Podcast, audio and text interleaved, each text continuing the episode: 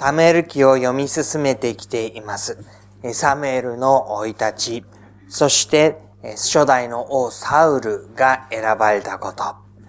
その次のダビデが建てられていったこと、で、その中で、サウルのもとに召し抱えられたダビデでしたけれども、だんだんとその力を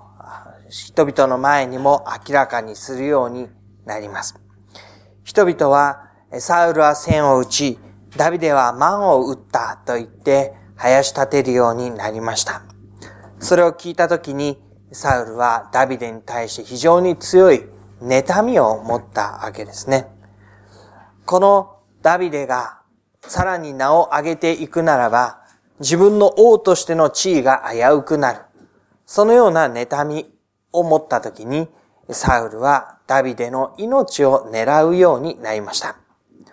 その前からサウルの精神状態は非常に不安定であり、極端な行動をとることが何度かあって、しかしそれをダビデが盾事を引いて気持ちを沈めてということをしてきたわけです。しかしそんなダビデにすらさえも槍を持ってそれを投げつけるというようなことが起こってくるに至って、ダビデは命の危険ということを感じるようになり、サウルの元から退くということが起こってきました。そんな中で24章のところです。サウルがペリシテ人討伐から帰ってきたとき、ダビデが今エンゲディの荒野にいるということが知らされた。そこでサウルはイスラエル全体から3000人の精鋭を襟抜いて、エーリムの岩の東にダビデとその部下を探しに出かけた。サウルの一番の相手というのは、ペリシテであったわけです。で、その敵対する者に対する戦いをする。その討伐から帰ってきたときに、サウルの耳に届いたのは、ダビデが逃げているその先が分かったということでした。で本来、サウルにとってダビデは敵ではなかったはずに、なのに、彼はそのまま民の中から三千人の精鋭を襟抜いて、そしてダビデとその部下を探しに行きます。あたかもそれがペリシテ以上に敵対し、その歩みを途絶えさせなければいけないものであるかのように、サウルは非常に力を振るって、このダビデの息の根を止めようと考えているわけです。三節。彼が道端の羊の群れの囲い場に来たとき、そこにホラー穴があったので、サウルは用を足すためにその中に入った。その時、ダビデとその部下は、そのホラー穴の奥の方に座っていた。ダビデの部下はダビデに言った。今こそ主があなたに、見よ、私はあなたの敵をあなたの手に渡す。彼はあなたの良いと思うようにせよ、と言われたその時です。サウルは、この探しに行った先で、くしくもダビデとその部下が隠れているホラー穴の中に入っていったのでした。そして無防備な状態である時に、ダビデの部下はダビデに向かって、今こそその時なのだ。神様がおっしゃっている、私はあなたの敵をあなたの手に渡す。あなたを思い彼をあなたの良いと思うようにせよという、その時がここに来たのだというふうに告げるわけです。で、この言葉というのは、神の民に対して、敵であるものが下っていく。神ご自身が神の民の側にあるので、あなたは相手を好きなようにすることができる。思うようにすることができるという、そういう神様からの言葉であり、神様からの約束でした。で、ここに敵という言葉で、その相手のことが言われるわけです。相手が敵対しているものであれば、思うようにしていいと言われれば、その敵である存在を滅ぼすもはや敵対することがないようにする。自分に歯向かう、自分の勢いをそぐ、そういう力は亡き者にする。それが敵に対する正しい態度ですね。で、その時がここに一番いいチャンスでこんな風に巡ってきたじゃないかと部下は言うわけです。そこでダビデは立ち上がり、サウルの上着の裾をこっそり切り取った。こうして後ダビデはサウルの上着の裾を切り取ったことについて心を痛めた。ダビデは部下の言うことに従って立ち上がりますが、彼はその王サウルを槍でついて殺すこともなく刀を振るうこともしませんでした。上着の裾を切り取って、そしてその切り取ったことにすらさえも心を痛めたというわけなんです。で、どうしてそんなことなのかというのが6節のところに出てきます。彼は部下に言った。私が主に逆らって主に油を注がれた方、私の主君に対してそのようなことをして手を下すなど、主の前に絶対にできないことだ。彼は主に油注がれた方だからだ。部下はサウルのことを敵というふうに考えて思うようにしてよいということを言ったわけです。しかしここでは、サウルは主に油注がれた方であり、私の主君だというふうに言われています。つまり、このサウルはダビデにとって敵ではないと言うんですね。でも、今までのこのところでの歩みを考えてみたときに、サウルは明確にダビデに敵対してくるわけです。次の王位を狙うものならば、そんなものはいない方がいいと彼の命を狙ってくるわけです。王宮にいた時実際にその命の危険に瀕したので彼は逃げてきました。しかしそれをも追って追ってダビデの命を付け狙ってくるのがこのサウルです。だから彼を敵と言わずして誰を敵と言わうかっていうそういう状況なわけですよね。でもダビデにとってはこのサウルを敵と呼ぶことははばかられた。どうしてか。彼は主に油を注がれた方であり、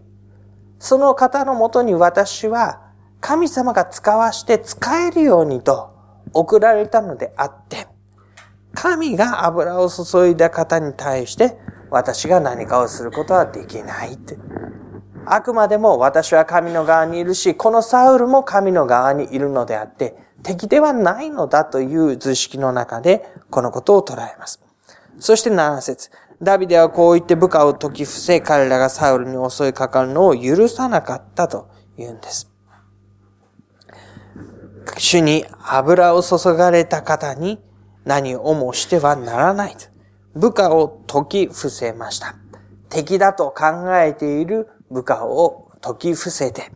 この人は主に油を注がれた方なのだと敬意を払い続けようとするわけです。そして、サウルが出て行きました。その後を追うようにして、ダビデもまたホラー穴から出て行きます。そして、向こうに離れていくサウルを後ろから呼び止めるわけです。王よ。サウル王は振り返って、そして、ダビデが地にひれ伏して礼をしているのを見ます。ここに命を狙おうと、三千人を連れてやってきた、そのダビデがいる。そのダビデが自分に向かってひれ伏しているのを見ます。そしてダビデはこういうわけなんです。9節あなたはなぜダビデがあなたに害を加えようとしているという人の噂を信じられるのですか？実は今日今しがた、主があのホラー穴で私の手にあなたをお渡しになったのをあなたはご覧になったのです。ある者はあなたを殺そうと言ったのですが、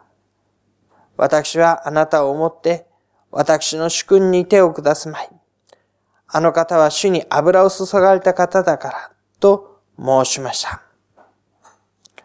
我が父よ、どうか私の手にあるあなたの上着の裾をよくご覧ください。私はあなたの上着の裾を切り取りましたが、あなたを殺しはしませんでした。それによって私に悪いことも背きの罪もないことを確かに認めてください。私はあなたに罪を犯さなかったのに、あなたは私の命を取ろうと付け狙っておられます。ダビデは、裾を切り取りましたけれども、その命は取らなかったわけですね。で、その理由は、主に油を注がれたから方だからだ、というわけです。その実際のところをサウル王に知ってもらうことにしたわけですね。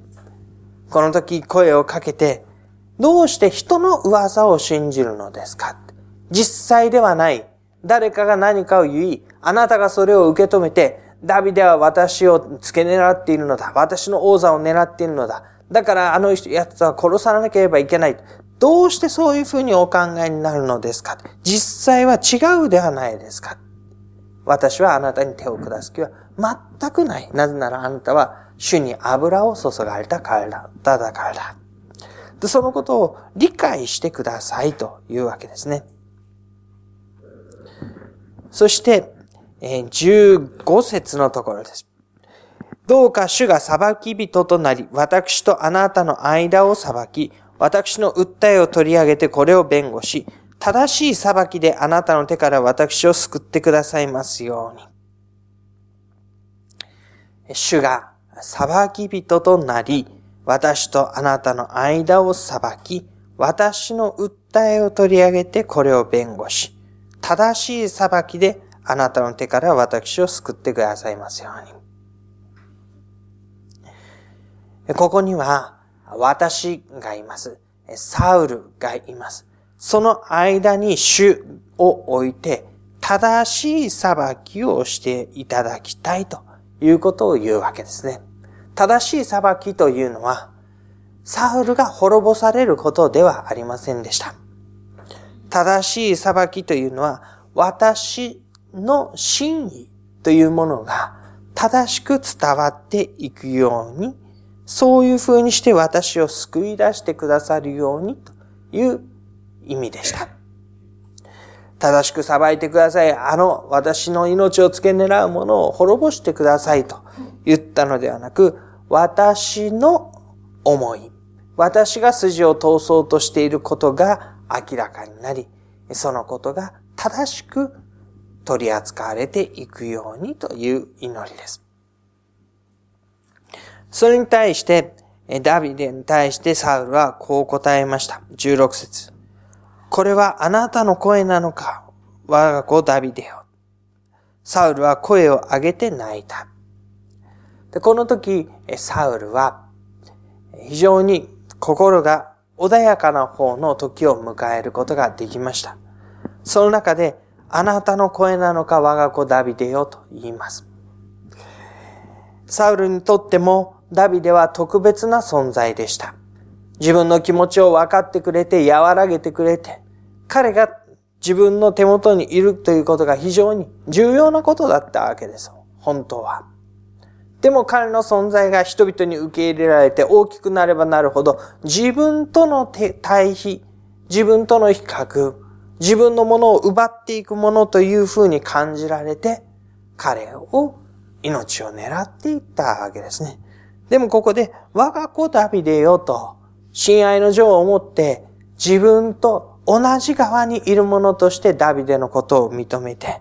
そして言ったのが、あなたは私より正しいと言ったわけです。あなたは私に良くしてくれたのに、私はあなたに悪い仕打ちをした。あなたが私に良いことをしていたことを今日あなたは知らせてくれた。主が私をあなたの手に渡されたのに、私を殺さなかったからだ。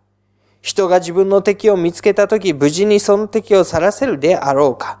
あなたが今日私にしてくれたことの報いとして、主があなたに幸いを与えてくれるように。あなたが必ず王になり、あなたの手によってイスラエル王国が確立することを私は今確かに知った。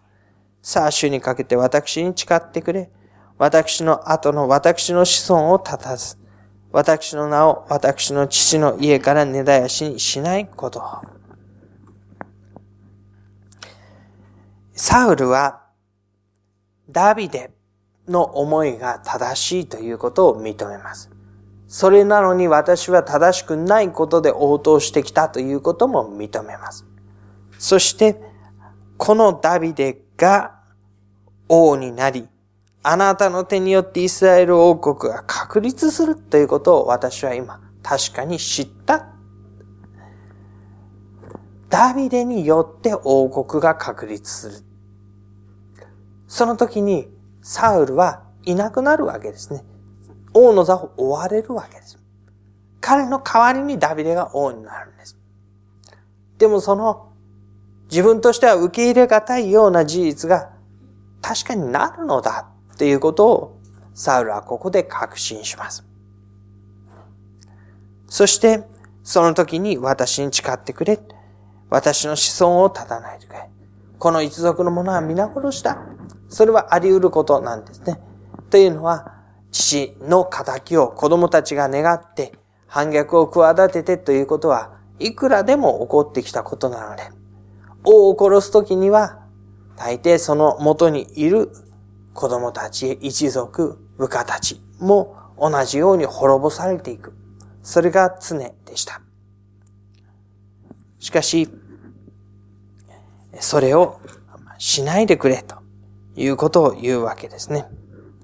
子孫を立たないでくれ。せめて物事のお願いでした。で、ダビデがそのような中でですね、サウルの命を狙わないで、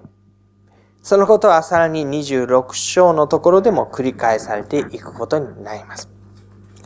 でなぜダビデはそのような行動をとったのかということをご一緒にまとめておきましょう。ダビデはダビデ自身もサムエルによって油を注がれた人物でした。油を注ぐというのは、神の特別な御用のために建てられることを意味しています。当時であれば、一番公な油注ぎは神の権威を帯びた王として就任することを意味します。他のもう少しプライベートなことで言えば、人々の間で神の御業を告げ知らせる良き働きをするという意味での油を注がれるということもありました。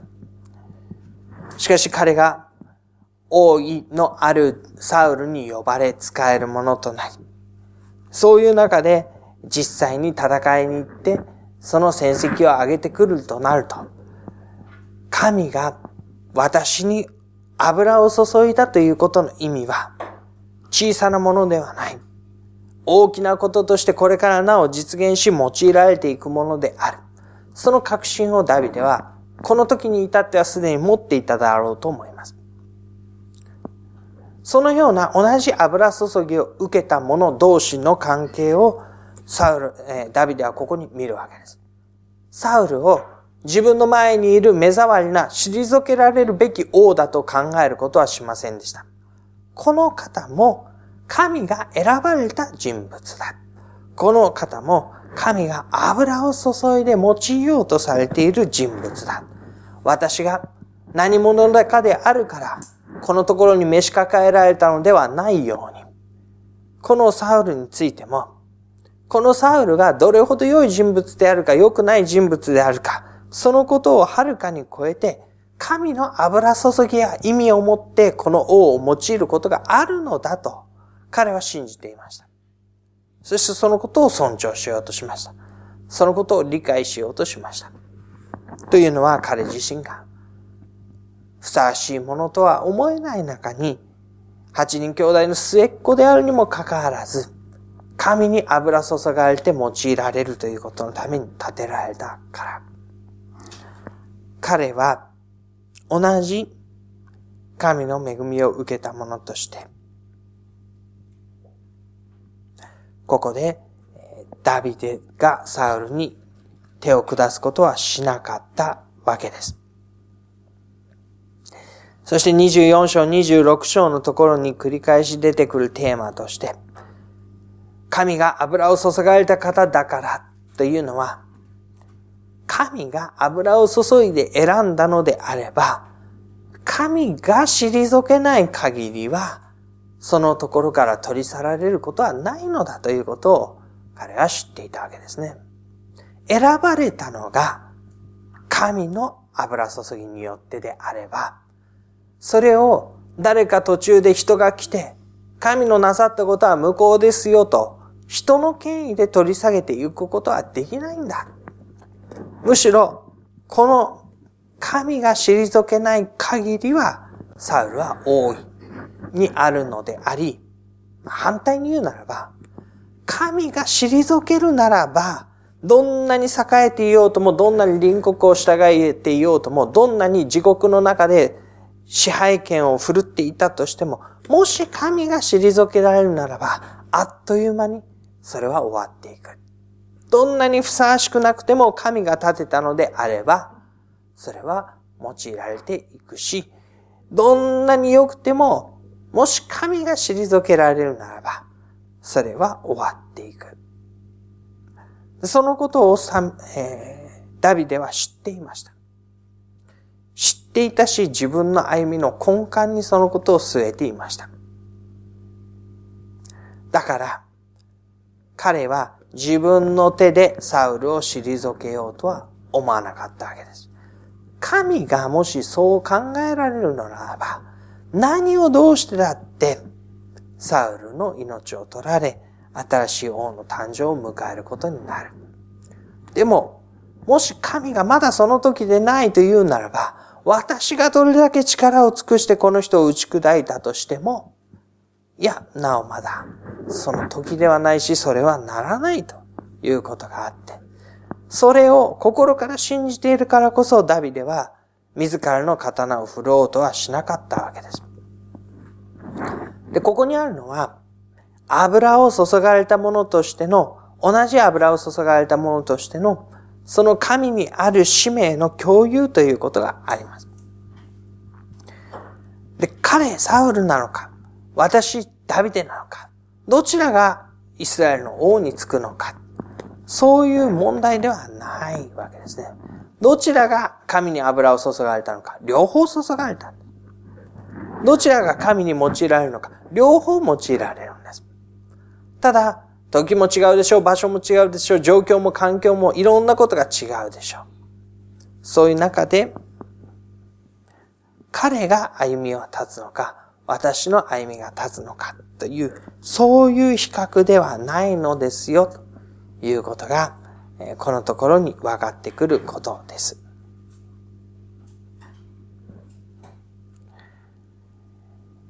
ダビデは結局のところ神の選びを生きる者としての道を選びました。彼なのか私なのかを決めるための戦い、それがダビデの関心事ではなかったということです。神の選びを生きることが彼の関心事でした。だから同じように神の選びを生きようとしている、まあ、全然不完全ではあるんですけれども、書いたところはあるんですけれども、そのサウルの歩みを尊重しながら、自分は自分の選びを生きるのだとて、ここに歩みを導かれているわけです。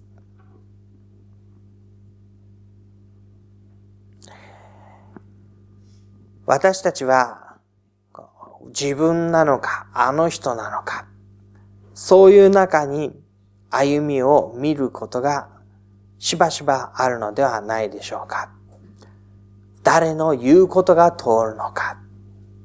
私の言うことが通るのか、あの人の言うことが通るのか。誰が優先されるのか、私が優先されるのか、あの人が優先されるのか。このことを決めていいのは誰か、あの人か、私なのか。私なのか、あの人なのか、という、まあ、言ってみれば、駆け引きのようなもの。勝ち負けのようなもの。そういう判断の中で私たちは多くの場合生きています。で、時にそれは、まあそう言わざるを得ないよねという場合もある。それは確かにあるでしょう。でももしかしたらそのいくらかでもあるいは結構な割合で、あの人か私かじゃないんだ。神様が言われることがなるのだから。私は私の言うことを言うし、私は私のしようと思うけど、ことをするけれども、必ずしもそれが全部その通りそのままなって、あの人じゃなくて私にならなければいけないということでもないんだ。もしそれがふさわしければそうなるし、それがふさわしくなくて、やっぱりあの人のああいうところ、こういうところが用いられるべきだ、あるいはそれが活かされるべきだということになれば、そうなるだろうし、それは神様の導きの中で決まることであって、私があの人の方、この人なのか、私なのかと言って、私を通すために一生懸命になることではないのだということですね。で、それを知っていることによって、私たちが無用な自分が認められなければいけない。自分の言うことが通らないと気が済まない。自分のやったことが報われないと、なんだかやったことが無駄になってしまうような気がする。そういう感覚から自由になることができるわけです。ダビデは、当然この時、サウルを撃てば、十分に勝つことができただろうと思います。民のところに戻っていき、いや、サウルではなくて私のもとに集え、と兵を集めて、そしてその集めた兵と共にサウルに打ちかかっていけば、サウルが集めるものよりも、はるかに力のある者たちがサウルとその部下たちの命を全部ことごとく奪うことができたでしょう。でも彼はそれをしませんでした。それは、神の民、同じ神の民の中にいて、同じ神の油注ぎを受けて、同じ用いられるべき人物としてサウルがいて、そのサウルを私が私の事情で私の恋の力で滅ぼすことはできない。もし神が退けるならば、彼の歩みは廃れるだろうし、もしそうでないならば、彼の歩みは流れるだろうし、そのいずれにしても私はそのもとでするべきことがあるし、そのことは神様に従うことであって、私が今彼を滅ぼすことがそうではないのだ。それはですね、頭で考えれば、ああ、そういうこともあるよなと思うものですけれども、実際に自分の命を狙ってくる、その必死になって狙ってくる王のことを思うと、気が気ではないでしょうし、決して簡単なことではなかっただろうと思います。でもそのような中で、彼か私かではなく、神のものがなると、委ねることができたこと。その姿を私たちの心に刻みたいと思います。しばらく黙祷をいたしましょう。